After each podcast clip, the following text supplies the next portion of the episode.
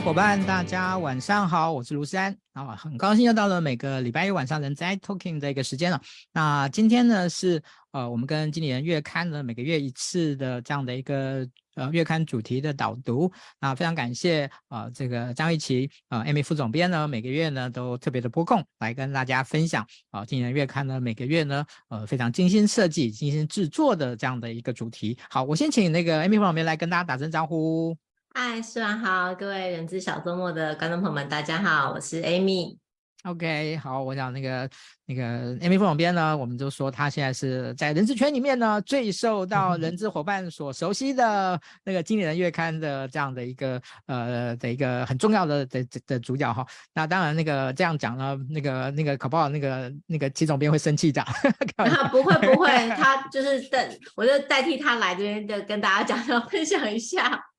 不要了，开玩笑。那个期待那个未来也有机会哦，那个我们呃可以那也邀请那个齐总编呢来跟大家分享一下。然后但那个时候呢，不是那个副总编不邀了，而是两个一起邀起来的话，我们呢 让我们那个可以可以更那个蓬荜生辉哦。好，呃，这一次我们所谈的这个主题哦，这次月干的主题哦，我觉得很很有趣哦。在还没开始之前，我有跟副那个副总编呢聊一下，就是其实我自己对于这个主题呢，在最近这些年也挺关切的。那当然这个关切呢，其实是。一方面是 HR 工作者在目前哦啊、确实呃，它不是一个特别被彰显出来的主题，但是很多的作为啊、HR 工作者很多的作为，事实上是在应对这件这件事情。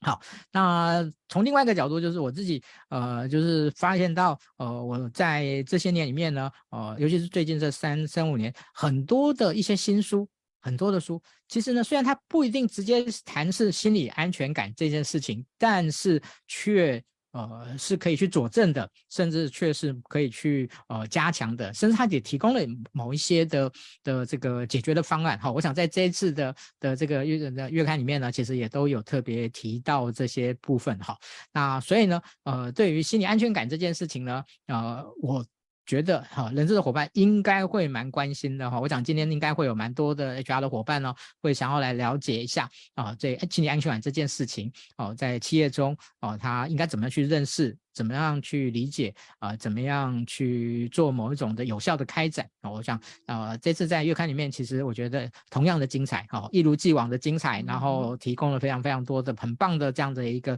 呃整理跟跟综合哦。其实这个能够呃这个把那么多的东西的一个不同的呃视角的东西整合在一起，然后然后来去访谈呃一些我觉得很棒的的实践者，哦，有些像今天那个诺水，我们一定要好好谈一下，因为我自我自己认。落水接触算还蛮多的这样子哦，对，OK，为什么会有那个接触？呃，在十周年庆的时候，呃，我们的那个 keynote speaker 就是诺水的执行长。哦，了解了解，所以应该是对他们公司运作的方式也很熟悉。是。对，然后那个就是从那时候一直认识到现在，然后呃也一直尝试着有一些呃合作哦，当然那个合作有很多事情其实是要看那个哦天时地利人和，水到能不能有一些那个好的机缘这样子、嗯、哦，所以很多很多很多的时候我们就也都都都是慢慢的哦让让那个随缘的来来做。好，嗯。那嗯。今天呢，一样哦，就是帮我们把我们今天的直播呢分享到你个人的动态。那我们呢会在呃今天那个直播结束以后呢，我们会抽出三位幸运的伙伴，可以赠送他今天的这一本呃今年月刊。好，那我还是那句话哦，这个赠奖呢，抽奖呢只是一个心意啊。好的那个读物呢，其实需要大家的鼓励哦。这个我都要每次要标榜一下，我是超过十年的订户。好，是我们 VIP 订户。没有没有没有没有这样，OK，好，那我想今天开始呢，我们就先来做一个小小的暖身跟破题哈。呃，心理安全感其实那个五个字呢，从字面上来讲，其实上是还嗯嗯不不会不难理解啊，不难理解。嗯、但是呃，要怎么去理，要怎么样去诠释它？然后呢，呃，在团队中哦，要团队中它有什么样的一些特点？那它的对公司而言，对团体而言，它的一个呃重要性在什么地方？哈，我我想在一开始的时候呢，我想呢就请那个副总编来跟大家破题一下，来跟大家说明一下。嗯、对，我这一我自己第一次读到心理安全感，其实是一个 Google 的研究。我们可能后面也会再次提到这个研究。那这个 Google 的研究其实是在研究高绩效团队的要素有哪些。那当时他研究出来的结果有好几个要素，其中这个心理安全感。心理安全感就是 psychological safety 是其中的一项。那当时其实这个研究本身是蛮有名的，那大家都去研究说，哎，原来高绩效团队需要这些要素。这是当时是是我自己第一次认识心理安全感。那后来呢，其实经理人月刊一直都很关注的一个。呃，排名就是 Thinkers Fifty，就五十大管理大师的这个排名。那在二零二一年，因为它是两年一次的排名哦，就上一次排名是二零二一年。这个二零二一年的时候，这个排名第一的这个 Amy Edmondson 这个管理学者，这个哈佛的教授呢，他他就是以心理安全感的研究是的先驱，然后也因为这样子的跟心理安全感有关的研究，让他排名在 Thinkers Fifty 的第一名。然后他后来在台湾也引进了他的书嘛，叫也叫做《心理安全感的力量》。然后那时候我也就是有有拜读一下这样子。那其实什么是心理安全感哦？就刚刚诗安有讲说，从字面上来讲，好像是蛮容易理解的。心理安全感就有一个安全的感觉嘛。那比较具体，就是在研究里面的定义，他就讲说，你会相信就一个人际上的风险来说，你所属的工作环境是安全的。那那那这个再往下解释一下是什么意思哦？就通常在一个工作环境中，它指的当然不是什么这个你的工作环境很危险啊，那个就是或者你会有职职灾的风险啊，不是这，而是指说在人际上是有风险的。人际上的风险可能包含几种，第一种就是呃，你可能怕会被认为是无知，就怕你会害怕被认为是无知，所以你就不敢发问。或者是呢，你被害怕被认为是无能，所以你不会的事情，你也不敢去请教别人啊，你会怕被认为是能力不足。第三个呢，你怕是会被认为是在找麻烦，所以你发现事情有问题的时候，你也不敢提问，就说，哎，你明明觉得这是怪怪的，可是你怕被人家认为说，哎，你怎么又来？就是又又来跟我找麻烦，明明就没什么事。那最后一种就是你怕被认为你总是在唱反调，你这个人是很 negative 的。所以这四种人际风险呢，就如果你都没有在你的环境里面是没有这些风险，也就是说你能够非常自由的、非常自在的去表达你的想法，包含哎，如果你不知道的事情，你觉得你可以问；你不懂的事情，你可以问。你可以犯错，或是你觉得怪怪的地方，你觉得可能不对的地方，你愿意大胆的说出来，而你可以，你可以跟团队有不一样的见解。那你觉得说出这些话，你不会承担人际的风险，你不会被认为是无知无能、找麻烦或唱反调的话，那这样子你的环境就可以说是有心理安全感的环境。好，那如果这个心理安全感在组织里面有什么重要性呢？就其实，如果每一个人我们在工在组织里工作，随时你要讲话的时候，都会去评估这句话该不该讲。这你总是在想着说，哎，我在说跟不说之间的权衡是什么？如果你每次都觉得不说比说好，因为因为其实这是人之常情嘛。你说了呢，也不见得会觉得是你的功劳。如果你说了不觉得是你的功劳，而且还有可能会得到这负面的评价，或者还有可能让你的这个名誉降低，或是让人家矛头指到你身上，你常常都会选择不说啊。所以，如果你的的所在的环境是在一个，哎，你觉得不说比较好的环境，那我们可能就说这个环境是心理安全感比较低的环境。如果你所在的时候，你你所在的环境每一次都可以让你选择说出口，诶，把事情讲出来，那你所在的环境就是一个心理安全感比较高的环境哦。那缺乏心理安全感的组织会怎么样呢？就第一个就是，如果我都不说出来，那我的成员是没有很难去学习到东西，因为他不会的东西，组织也不知道他不会，因为他会尽量隐藏他不会的这个现象嘛。所以成员没有办法从里面很难学习，组织也会不知道他不会什么事情。那其他的成员，就算我看到一件事情可能会出问题，那个组织也不知道，因为他不讲出来。所以缺乏心理安全感的时候，是组织常常会有可能会出问题，因为成员都不说，组织的知识、个人的知识也没有办法转化为团队的知识，所以你不容许你的犯错，你的创新就会变得很困难。在团队里面，拥有心理安全感的团队，创新是比较容易的，因为它是容许犯错，容许大家一起学习，容许大家一起把话都讲出来的。那心理安全感比较低的环境，就是它的相反，所以你会很容易觉得，哎，这个环境是缄默不语的，就大家都不讲话，所以大家都没有办法学习，大家也都很困难来创新。所以在这个 Google 的研究里面，就会特别强调，其实心理安全感是高绩效团队的一个很重要的要素。那高绩效这个心理。培养出一个心理安全感的环境，也会是这几年来我们这个在工作环境里，这个在工作氛围的塑造里面是很重要的一个议题。嗯，谢谢副总编。哦，那个。副总编，我待会可不可以那个这个本来不在我们的访纲之内，但是我想说，刚才你提了好几次那个 Google 的这个哦，这个呃，它名称叫亚里士多德的的这个计划，是是是是是。那大家应该会有点好奇啊哈，所以呢，我待会呢，请那个副总编呢跟大家来补充一下这个亚里士多德计划，好啊，它包含了哪包含了哪些部分？好，嗯、那呃，在您补充之前呢，我我我想在这边特别跟很多的伙伴呢稍微呃那个强调一下，嗯、呃。其实我觉得有很多，例如像心理安全感这种，呃，文字书那个清爽明确，好，就是你从文字来这样一看就，哦，这个名词好像也不难懂啊，就是，然后啊，刚才那个副总编也啊讲了，嗯，好像嗯很容易理解，呃，我我我在这边特别呃请大家稍安勿躁，那个稍安勿躁是什么？就是请不要过度的用尝试来理解这件事情。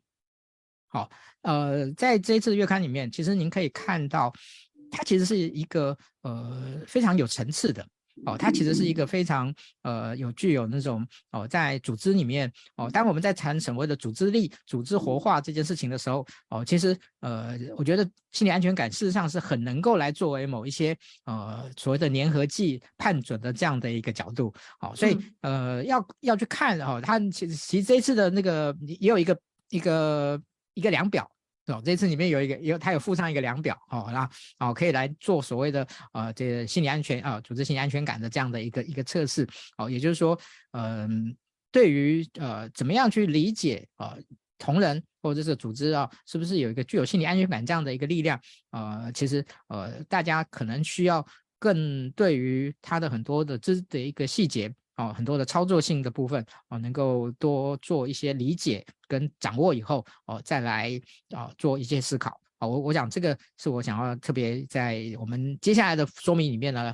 要跟大家要要跟大家说，其实，嗯，我我觉得就是有时候我们对太呃可能呃他感觉没有特别的，好像是我们就厉害哈，那个很高大上的名词，或者是那个哦，那好像这个我们就会有比较容易哦，就是用一种比较想当然呃比较知识性的方式去理解它哦，我觉得那样就可惜了哦，在这边特别跟大家哦稍微补充一下。好，那 Amy 那个副总编。这个亚里士多德计划是长什么样子？好好跟大家就是补充说明一下这个背景知识啊。那其实这个 Aristotle 这个 Google 的这个计划，它是在二零一二年这个开始执行。那它其实就是一个要研究说高绩效团队到底是长怎么样子。他就以以他这个公司内部自己的这个团队来做研究，去研究说绩效很好、成绩很好的团队到底有什么特性，有没有什么共通点。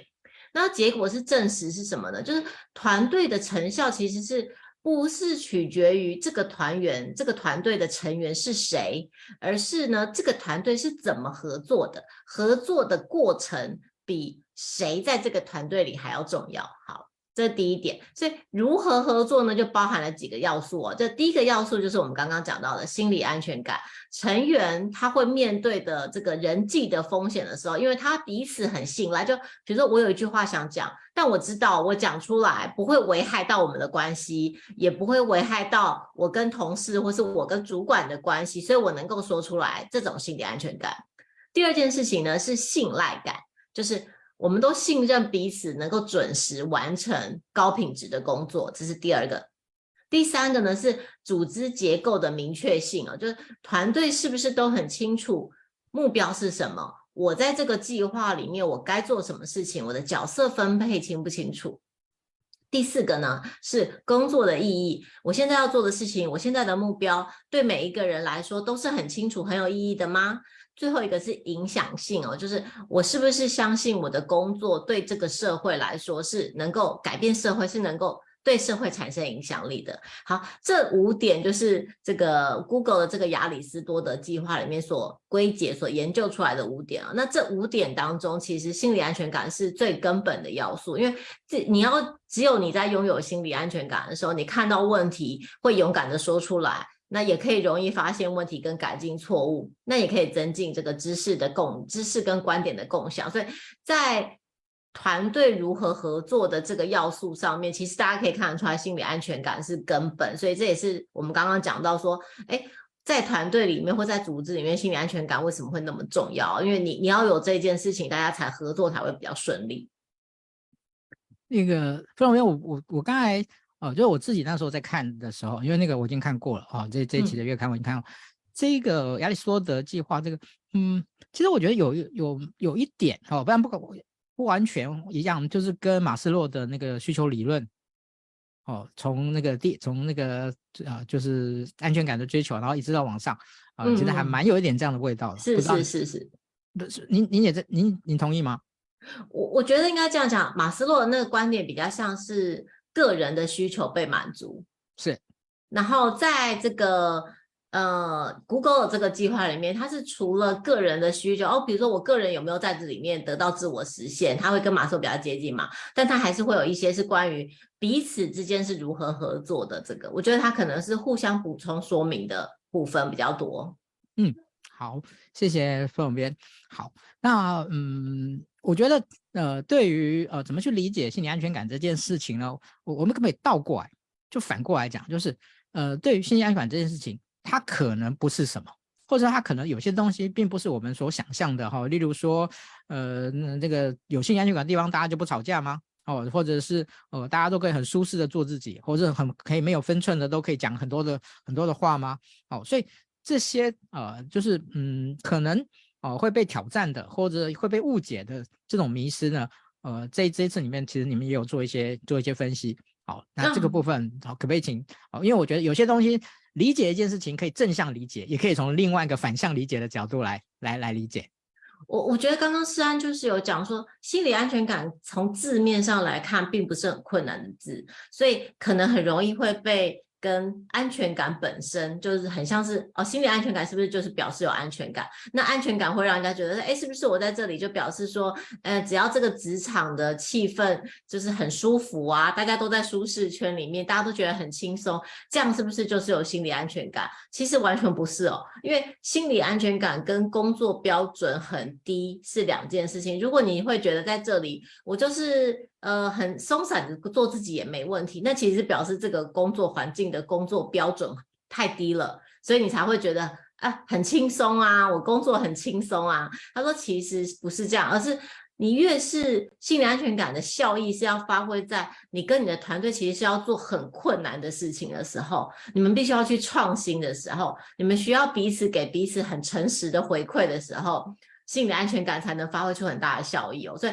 并不是大家只要在一起很开开心心的，就是有心理安全感，反而是在大家要一起完成很困难的时候、很困难的问题的时候，解决这个问题的时候，你越能够看出来这个团队是不是有心理安全感。好，那第二个事情是。心理安全感会被认为说，比如说他是一个主管该做的事，比如说啊，他可能是这个组织组织的文化、组织的氛围啊，是不是就是必须要是主管才能够营造心理安全感？那如果我不是主管，我只是团队中的一份子。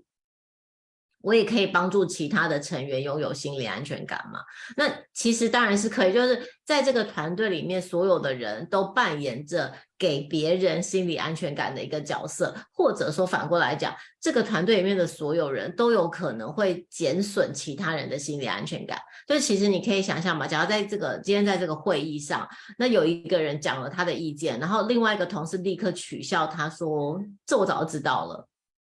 就是你怎么现在才知道？你怎么这其实任何一个团队的发言，只要长得像这样，这个心理安全感就会不会被建立起来嘛？因为他就会觉得说，哎，他下次他想讲话的时候，他就会觉得，哎，会不会这件事情是会不会这是一个很笨的问题？我敢，我可以问吗？他会不会是一个很笨的问题？或是我的想法是不是不够重要到说出来？所以，其实他心理安全感要强调的一件事情是，所有的人都可以帮助别人拥有心理安全感。如果你反过来就是说，如果你不断的想要去攻击别人的看法，或是如果你一直想要比别人看起来更优秀，那你可能就是一个让心理安全感减分的这个事情哦，你就是一个减分的要素。反而是当别人要讲话的时候，你如果能够传达出，哎，我对你要讲的话是很感兴趣的哦，我很乐于聆听你要讲什么，或是我很能够，我愿意很诚恳的去回答你的问题的时候，那任何一个人都可以成为这贡献心理安全感的一个加分的要素。好，那我们今天再讲一个迷思，就比如说，呃，我们在讲，比如说，呃，心理安全感常常会讲是一个容许错误或是容许失败的环境啊，那。是不是所有的失败都会被容许的？其实不是哦，因为失败还是有分很多类型。这也许我们后面会再提到，就是有些失败是一些可以避免的失败，就会或是换句话说，我们可能会认为有一些错误是低级的错误。这种失败是不被允许的。所有的错误被许可，我们容许的错误都是叫做创新的错误，或是尝试新的错误，是一个聪明的错误，是为了我要去创新，所以我必须要承担这件事情可能会 go wrong，可能会失败的风险。这种风险我们去承担的时候，才是一个好的错误。那有有时候，因为我思虑不周，或是因为这件事情很复杂的错误，它其实未必是我们想要承担的错误啊。这个可能跟心理安全感也是不一样的事情哦。然后刚才其实思安有提到，就比如说，会不会认为心理安全感就是工作很稳定？其其实也不是，也不是这样子的这个连结哦。这个工作感未必会等于。工作很有保障，工作这个他的安全感比较指的是，就是我很乐于把我想讲的话讲出来，但并不一定会相当于就是公司会给你这个工作的保障，这可能还是要分开来谈的，这两件不同的事情，这个也可能蛮容易会让大家会觉得说，哎，心理安全感就表示这个我拿到的是一个铁饭碗哦，其实这也不是就是他的心理安全感想要讲传达的意思。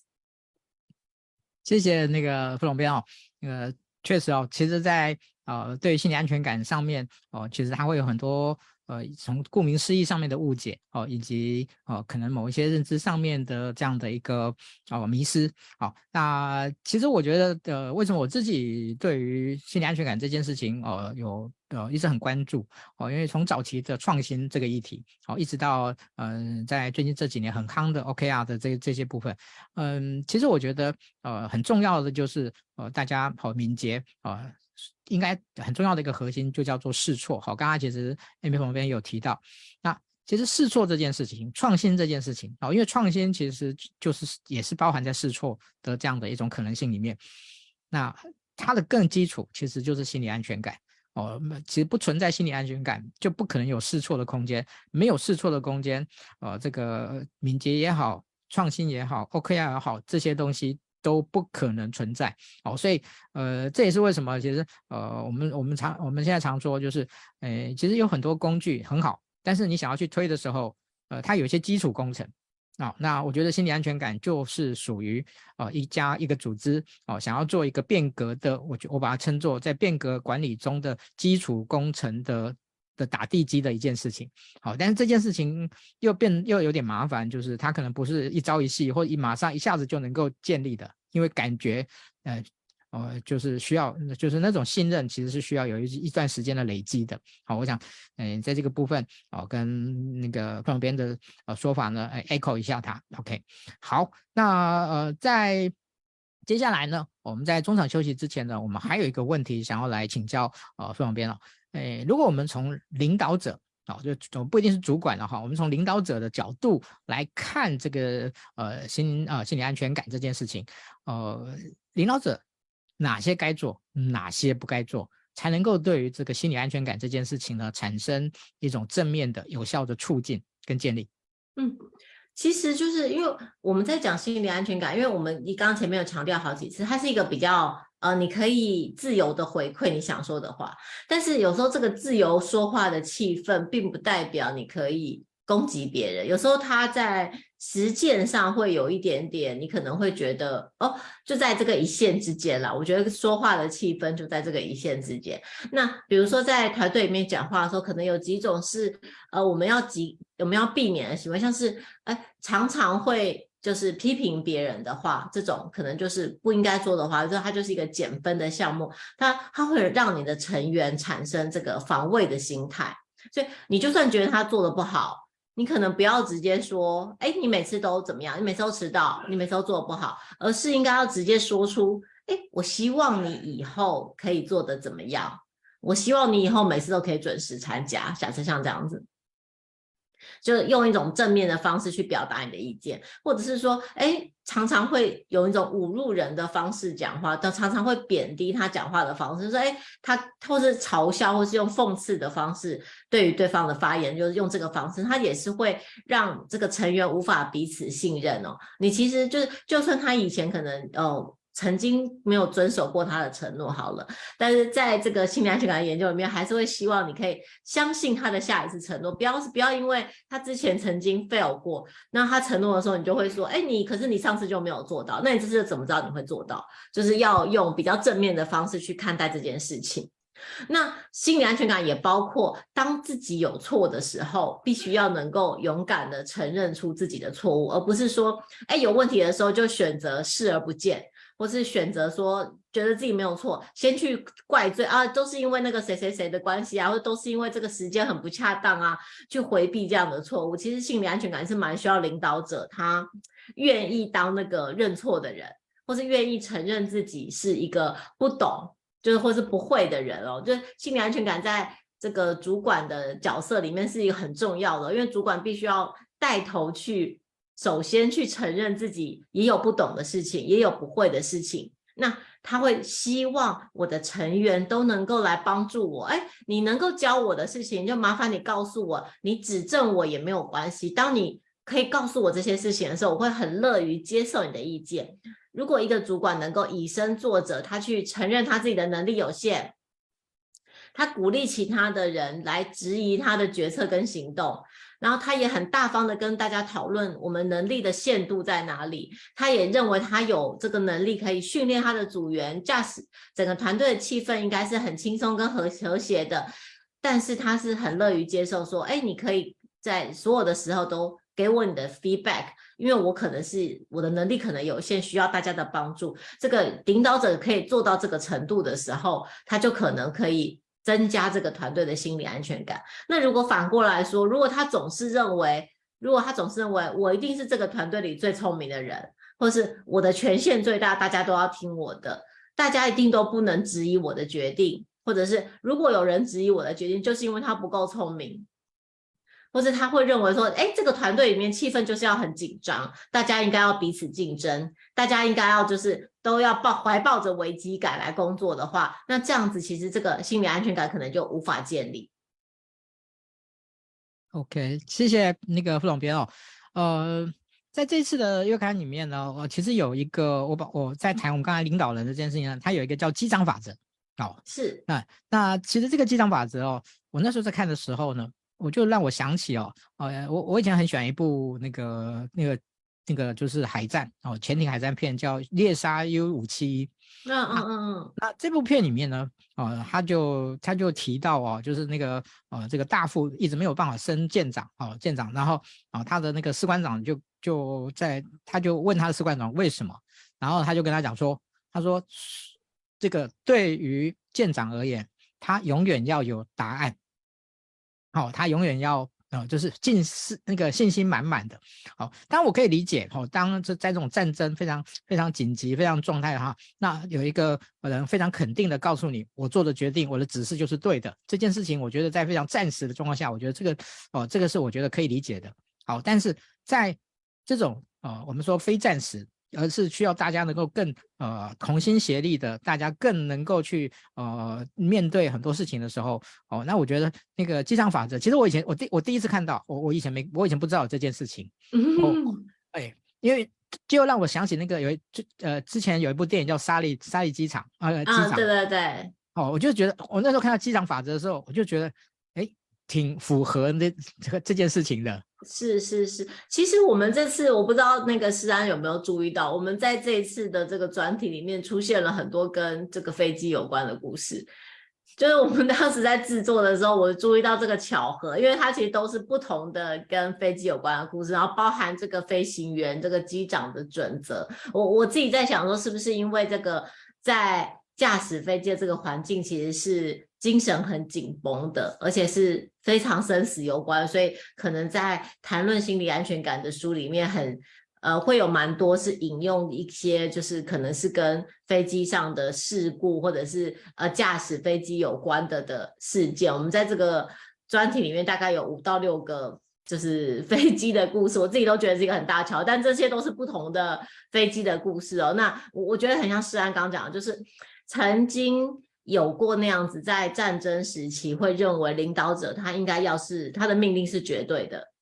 他的命令也是唯一的。那但是为什么我们现在会有这样子的想法？就对于机长的这个，呃，我们对于怎么样是一个好的机长的这个想法是有点改变。是，其实现在这个时代，在这个工作的场合，或是在商场或在职场，你都会越来越发现，没有人知道正确答案。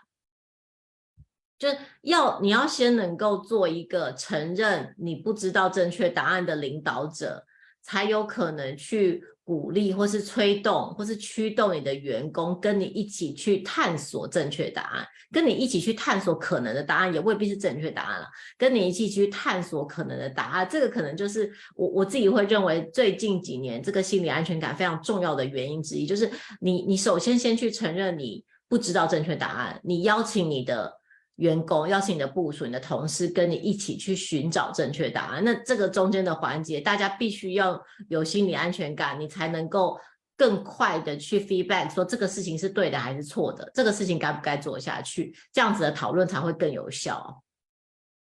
是的，我讲那个心理安全感这个议题呢，呃，其实对于我们现在在谈的非常多的，不管是企业变革、面对挑战的这些的部分。哦，其实它都回到一个非常重要的核心哦。刚才我们是从这个领导者的一个领导者的一个角度哦，那另外一个角度当然就是所谓的非领导者哦，被领导者的这样角度。好，但是我觉得，我觉得被领导角度应该说从组织的角度，因为其实组织是由所有的被领导者来彼此来做这样的一个串串联跟跟起来的哈。呃，所以今天从这个被领导者从组织的这这个角度哦，呃，很。一个成员，他应该要对于如何加强他自己的心理安全感这件事情，他应该怎么去认知？好，因为我们刚才是从我们刚才是从领导者的角度来来思考这件事情，那我们现在倒过来，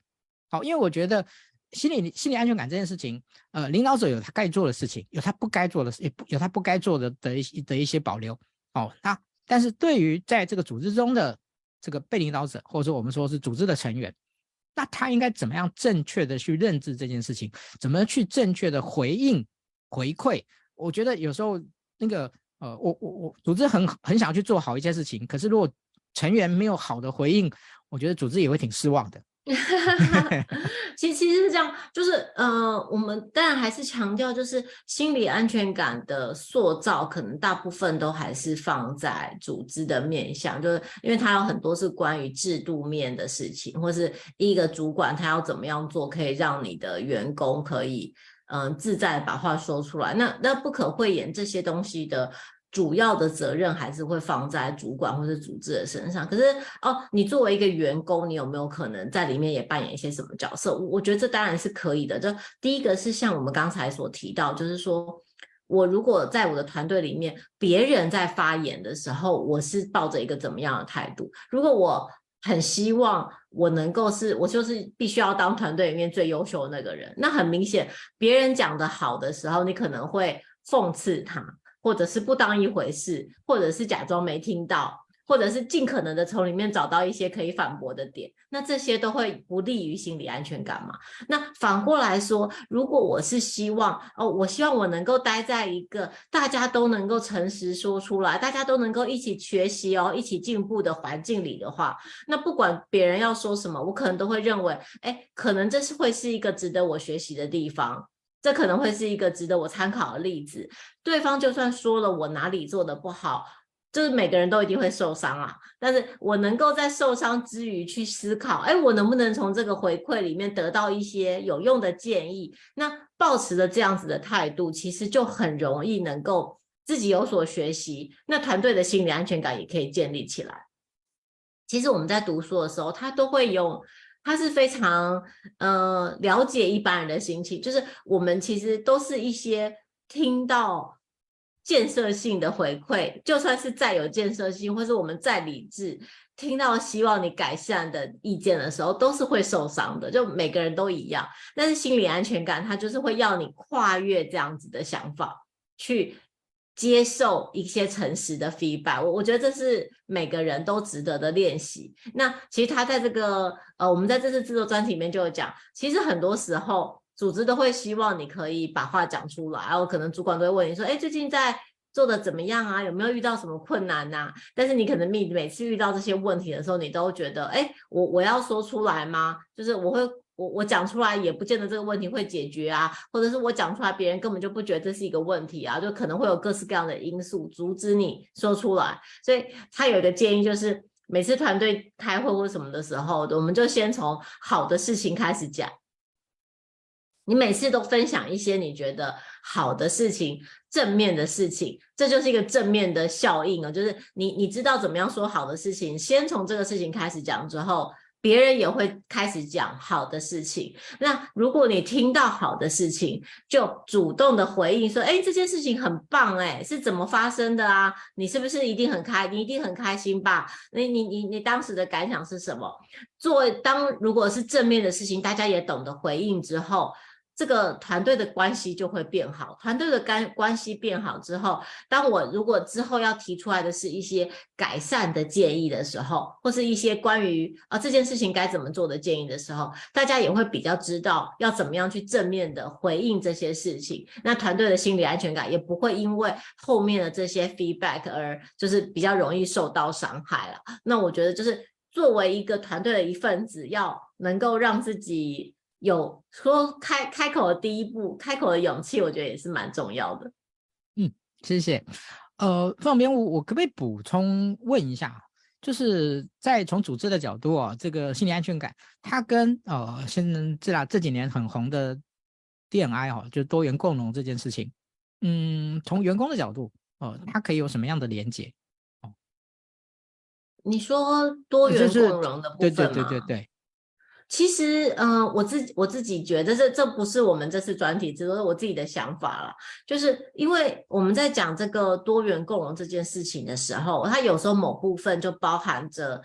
嗯、一些平等的机会，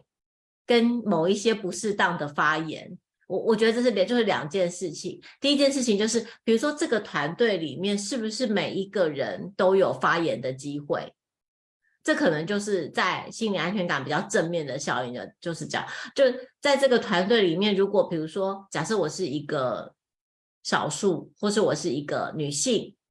啊，假设我们现在讲，然后我们是一个女性，或者我是一个怎么样的人，那是不是这些人他都特别能够得到发言的机会？我们其实在这次专题里面讲，就作为一个主管，你最需要扮演的就是让每一个人都有发言的机会。那你需要特别去关注，比如说。新进的员工好了，他可能会一开始进来的时候，他会认为，呃，他不应该讲话，他在旁边看就好了。这时候主管反而要特别去问他说，哎，你看到了什么？你有没有什么想说的事情？要确保他一开始加入加入这个团队的时候，就是一个肯发言的人，这是这是其一。那其二是不恰当的发言。在这个团队里面，应该要有一个明确的游戏规则是排除的。这个可能跟多元共融也是很有关系的，就是某一些。过去可能会被当成是玩笑话的发言，现在应该被明确的规定出来说，这是不适当的发言。那如果有团队成员认为这是不适当的发言，大家也都非常清楚知道这个游戏规则是这样的时候，都能够明确指出来说，这个发言是不恰当的，这样子的工作方式是不被接受的。那这样子团队会觉得受到保护的时候，他也会有心理安全感。嗯，OK，谢谢。嗯。在组织的的一个的一个部分，其实，嗯，有时候组织是很追求效率的，好，所以，呃，在心理安全感的部分，呃，似乎哦，我们可以合理的说，哦，他并不追求决策的那么的那么的快速哦，因为他希望能够呃，那包容哦，就刚刚我们提到的多元共融的这样的一种一种一种角度来思考这件事情。好，所以呃，在呃这一次的这个呃月刊里面呃的一些相关内容里面，对于这种怎么样在效率以及哦这样的呃安全感的建立这两件事情。要怎么样去达到某一种的均衡，以及哦，就是适度的的的一种共识的建立，嗯，这个部分哦，应该我们应该怎么去理解？其实我我觉得，我觉得诗安讲的也也很很点出一个点啊，像我我们在嗯上一个月在做那个雇主品牌的时候，我们就采访了那个红帽，他就有讲到说，他们的决策是非常。愿意采纳所有的意见，那你说我我要听所有的看法，我的决策是不是会变慢？他他说他肯定知道，说他不是在追求决策的速度。那那我觉得，其实，在心理安全感的环境里也是这样哦，因为你你比较追求的事情是，我能够去采纳各个方向的意见，然后做出一个也未必是共识决，但可能是呃认可决，就是说。大家都知道说，哎，我做了这个决定，说可能不一定是最后能够让所有人满意，但最后所有人都认可这样子的决定，他一定是会需要花比较多的时间来讨论的。那怎么样在这中间取得一个平衡？他其实中间有讲到一件事，我我觉得这个这个点也蛮重要，就是如果大家都一直发言，大家都每个人都给自己的 feedback 的时候，其实其他同事应该要去给这个发言的品质做出 feedback。就是你的发言对于这个决策是不是有有有贡献的，并不是随便呃，并不是说所有的发言都会得到一样的重视或是一样的贡献。当大家都愿意，大家都能够把自己的看法讲出来之后，其实他下一步应该是大家要诚实的去给这样子的发言到底对决策、对于这个我们的工作或是对于创新。他是不是有贡献的？让其他的成员知道，哎，我应该要怎么样做？我要怎么样去发言，能够对于这个组织的创新是最有帮助，对这个组织的学习是最有帮助。那如果我们都能够做到这件事情，其实即便所有的人都讲话，那他都每一句话都非常有贡献，就未必说我们要采纳所有人的意见，所以决策速度会变慢了。但它是一个，我我自己觉得啦，就是应该是一个。演进的过程，就刚开始可能也会觉得速度好像变慢了，但当心理安全感建立起来，大家都能够好好的说些说出很高品质的话的时候，其实后面未必这个决策速度会变慢。嗯，呃，其实刚才那个副总编所讲的这个部分，呃，就是我我就突然想起那个桥水基金的那个达尤，他对于他自己内他们内部的这种。呃，每一个人的公的这个发言的权数的这件事情，就是啊，对对对，哦，就是你当你的发言呢越被肯定的时候呢，你发你的发言的权数就越高。哦，在最后的这个呃，大家在会诊这个有关于决策的时候呢，你的发言就会被这个权数放大。哦，有一点这样的哦，当然这个嗯，能能做到这样子真的很不容易啊，因为他的那个他等于是用一个系统来来来 control 跟是是是。哦，但是其实蛮困难的，我们自己都觉得那个算是蛮蛮激进的做法，能不能够就是要怎么样能够很恰当的实践？我觉得这是大家心理安全感要很强才行。是啦，那个那个桥水基金会，诶，就有有有以前有一些有一些报道出来说，在那边其实呃有些人会提出一些负面的看法。哦，这个，嗯，我讲这个，这个我们今天不多说，好，大家有兴趣可以在网络上面都可以找得到。好，那最后我们还有点时间哦，我想来谈谈，呃，就是呃有关于案例的部分。好，那案例的部分呢，嗯、呃，这边哦，我们特别想要指出来，一个是信义房屋，好，一个是诺水国际的部分。好，那、嗯、呃，诺水国际呢，呃，也许哦，那个您分享完以后，有我也可以回，我也可以来那个 echo 一下。好，但我们先请那个、嗯、啊，副总编来跟大家分享一下这两个案例。嗯，在这次的报道里面，你觉得有什么特别的地方？啊，我们这次采访了一个是信义房屋，然后另外一个是若水国际哦。那信义房屋它其实比较讲的，我们这次采访的重点是比较放在这个师徒制的部分。那其实他要讲的事情是，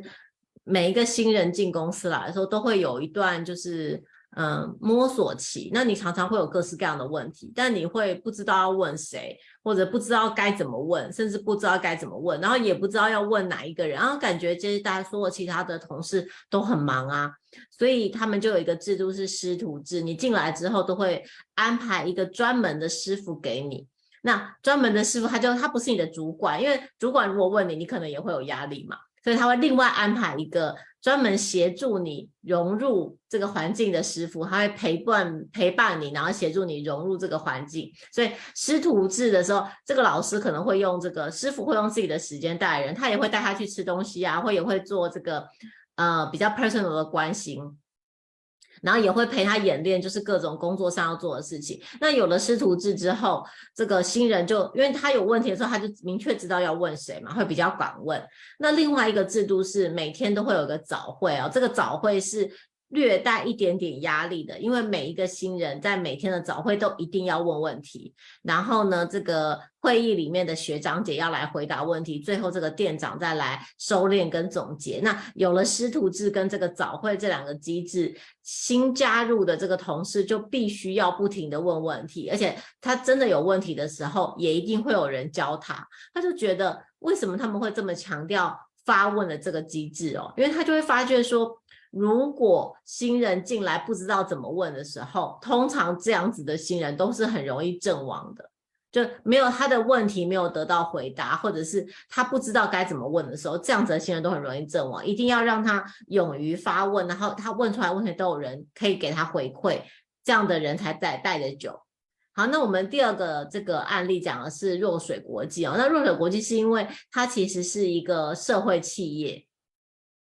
这是一个社会企业的新创，所以他在他的环境里本来就是以他的成员里面是很多元背景的，他会用很多身障的员工。他说他大概身障的工作者大概占他员工数的五成。那呃，身障的类别也非常的多，大概涵盖超过百分之八十的这个身障的类别。所以也就是说，在这个公司里面的员工的彼此的差异是蛮大的。那你要怎么样让这个团队可以勇敢，就是能够很快速的，或是没有隔阂的去分享跟沟通，是蛮重要的一件事情。那他其实就提到说，他们为了要做到这件事情，是呃会有一个呃一开始的时候是会有一个早餐会哦，这早餐会是要让同仁去练习怎么样察觉自己内心的情绪，怎么样去表达自己内心的需求，这也是需要练习的。那后来呢？他们现在固定的在开会里面会有一个仪式，我我自己觉得蛮值得学习的，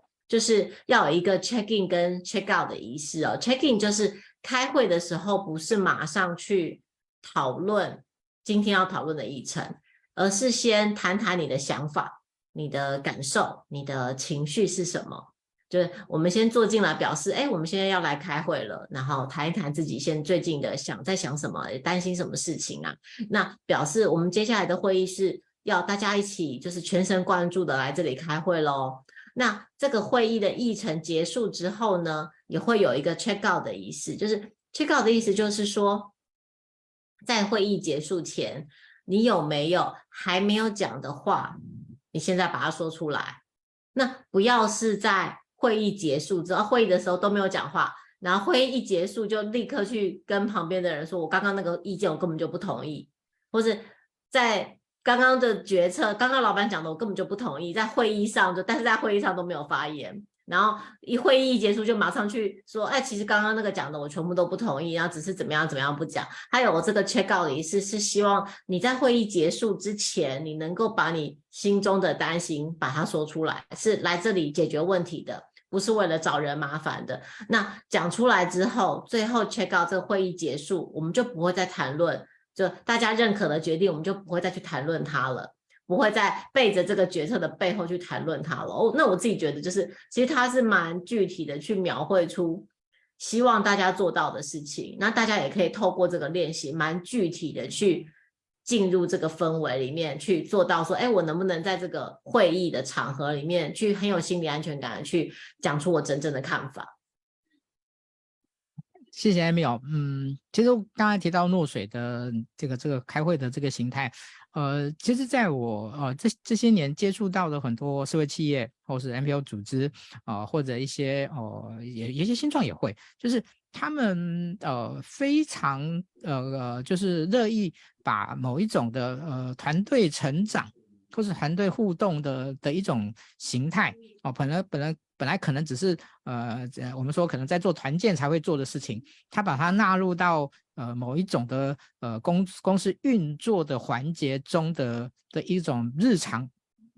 哦，就是刚刚您提到的，就是 check out check in 这件事情，其实呃在呃某一些哦团建的工作中，其实我们会做这件事情，啊、哦，嗯，好、哦，但是呢，呃，那个可能就是哦，那个就就是一个离开实际工作场域的一个一个这种团建的工作，可是。呃，就是若水他他们会这样做哈。当然我我刚才提到说，其实不只是不只是若水哈，我觉得有很多的呃，他们会更乐于去哦，从整个哦运作的形式哦，或者是开会的这个形态上面去呈现出呃愿意呃尊重同仁哦，愿意尊重每一个人哦的那个体啊，就是啊、这样的一个心理感受的这样的一种一一种状态。哦，我觉得这个是很很特别的的一一种形态。哦，当然，呃，当然这个会牵扯到这个这个这个，我觉得我们说那个可能经营者啊，他对于呃刚才我们提到的效率也好，或者是呃这个啊，我们怎么样去凝聚共识的这件事情，哦，就是哦，我们我们常说那个很多的企业呢，凝聚共识只有在共识营，其他的时候啊，这些就是只能看着目标做事，没有那个这个。就已经假设所有的目说大家的共识都已经都已经解决了这样子，好，我觉得这个是蛮哦蛮有趣的这样的一个的状况。好，谢谢那个那边网边的这个回馈。好，那我们今天的最后一个问题啊，哈，当然就是从啊人事的人资的角度，哦，就是今天呃人资工作者哈，大家大家很多在企业里面，嗯嗯，